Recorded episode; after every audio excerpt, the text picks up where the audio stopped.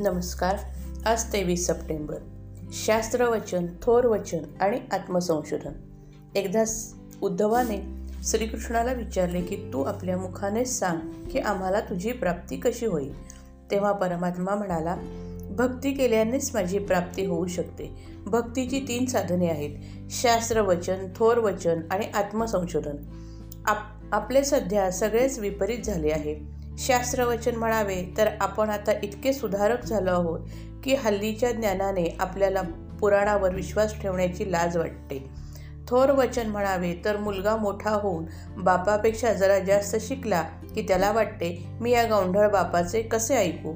त्यापासून माझा काय फायदा होणार? तसेच आत्मसंशोधनाचे. आपण शोधन करतो ते कसले? तर पांडव कुठे राहत होते? रामाचा जन्म कोणत्या गावी झाला? कौरव पांडवांचे युद्ध कोणत्या ठिकाणी झाले? मला सांगा. अशा संशोधनापासून आपला कसा फायदा होणार? एक प्राध्यापक मला म्हणाले मी कृष्णाबद्दलचे पुष्कळ संशोधन केले आहे.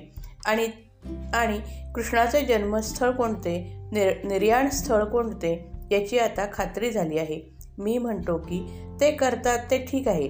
पण संतांना कृष्णप्राप्तीसाठी कृष्णजन्म कुठे झाला या प्रश्नाच्या खात्रीची जरुरी वाटली नाही. त्यांनी दृढ उपासना करून कृष्णाला आपलेसे के केले. खरे म्हणाल तर कृष्णाचा जन्म उपासनेने हृदयातच झाला पाहिजे आणि तेच खरे जन्मस्थान आहे.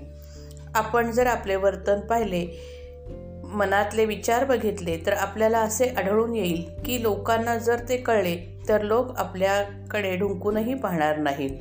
आणि असे असूनही आपण आपल्या संशोधनाचा आणि विचारांचा अभिमान बाळगतो. याला काय म्हणावे? अशाने का आपल्याला भगवंताचे प्रेम लाभणार? आपला परमार्थ कसा चालला आहे हे दुसऱ्या कुणी सांगण्याची गरजच नाही. आपल्याला तो पुरता ठाऊक असतो. अभिमान खोल गेलेला.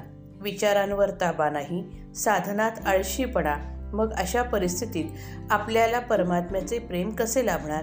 साधू संतांनी यावर एकच उपाय सांगितला आहे आणि तो म्हणजे पूर्ण शरणागती. रामाला अगदी विनवणी करून सांगा की रामा आता मी तुझा झालो. यापुढे जे काही होईल ती तुझीच इच्छा मानून मी राहीन.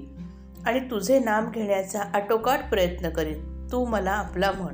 देव खरोखरच किती दयाळू आहे. लोकांचे शेकडो अपराध पोटात घालूनही शरण आलेल्याला मदत करायला तू सदैव सिद्धच असतो. नाम घेण्यात एकतानता करावी आणि स्वतःला पूर्ण विसरून जावे. श्रीराम जय राम जय जय राम.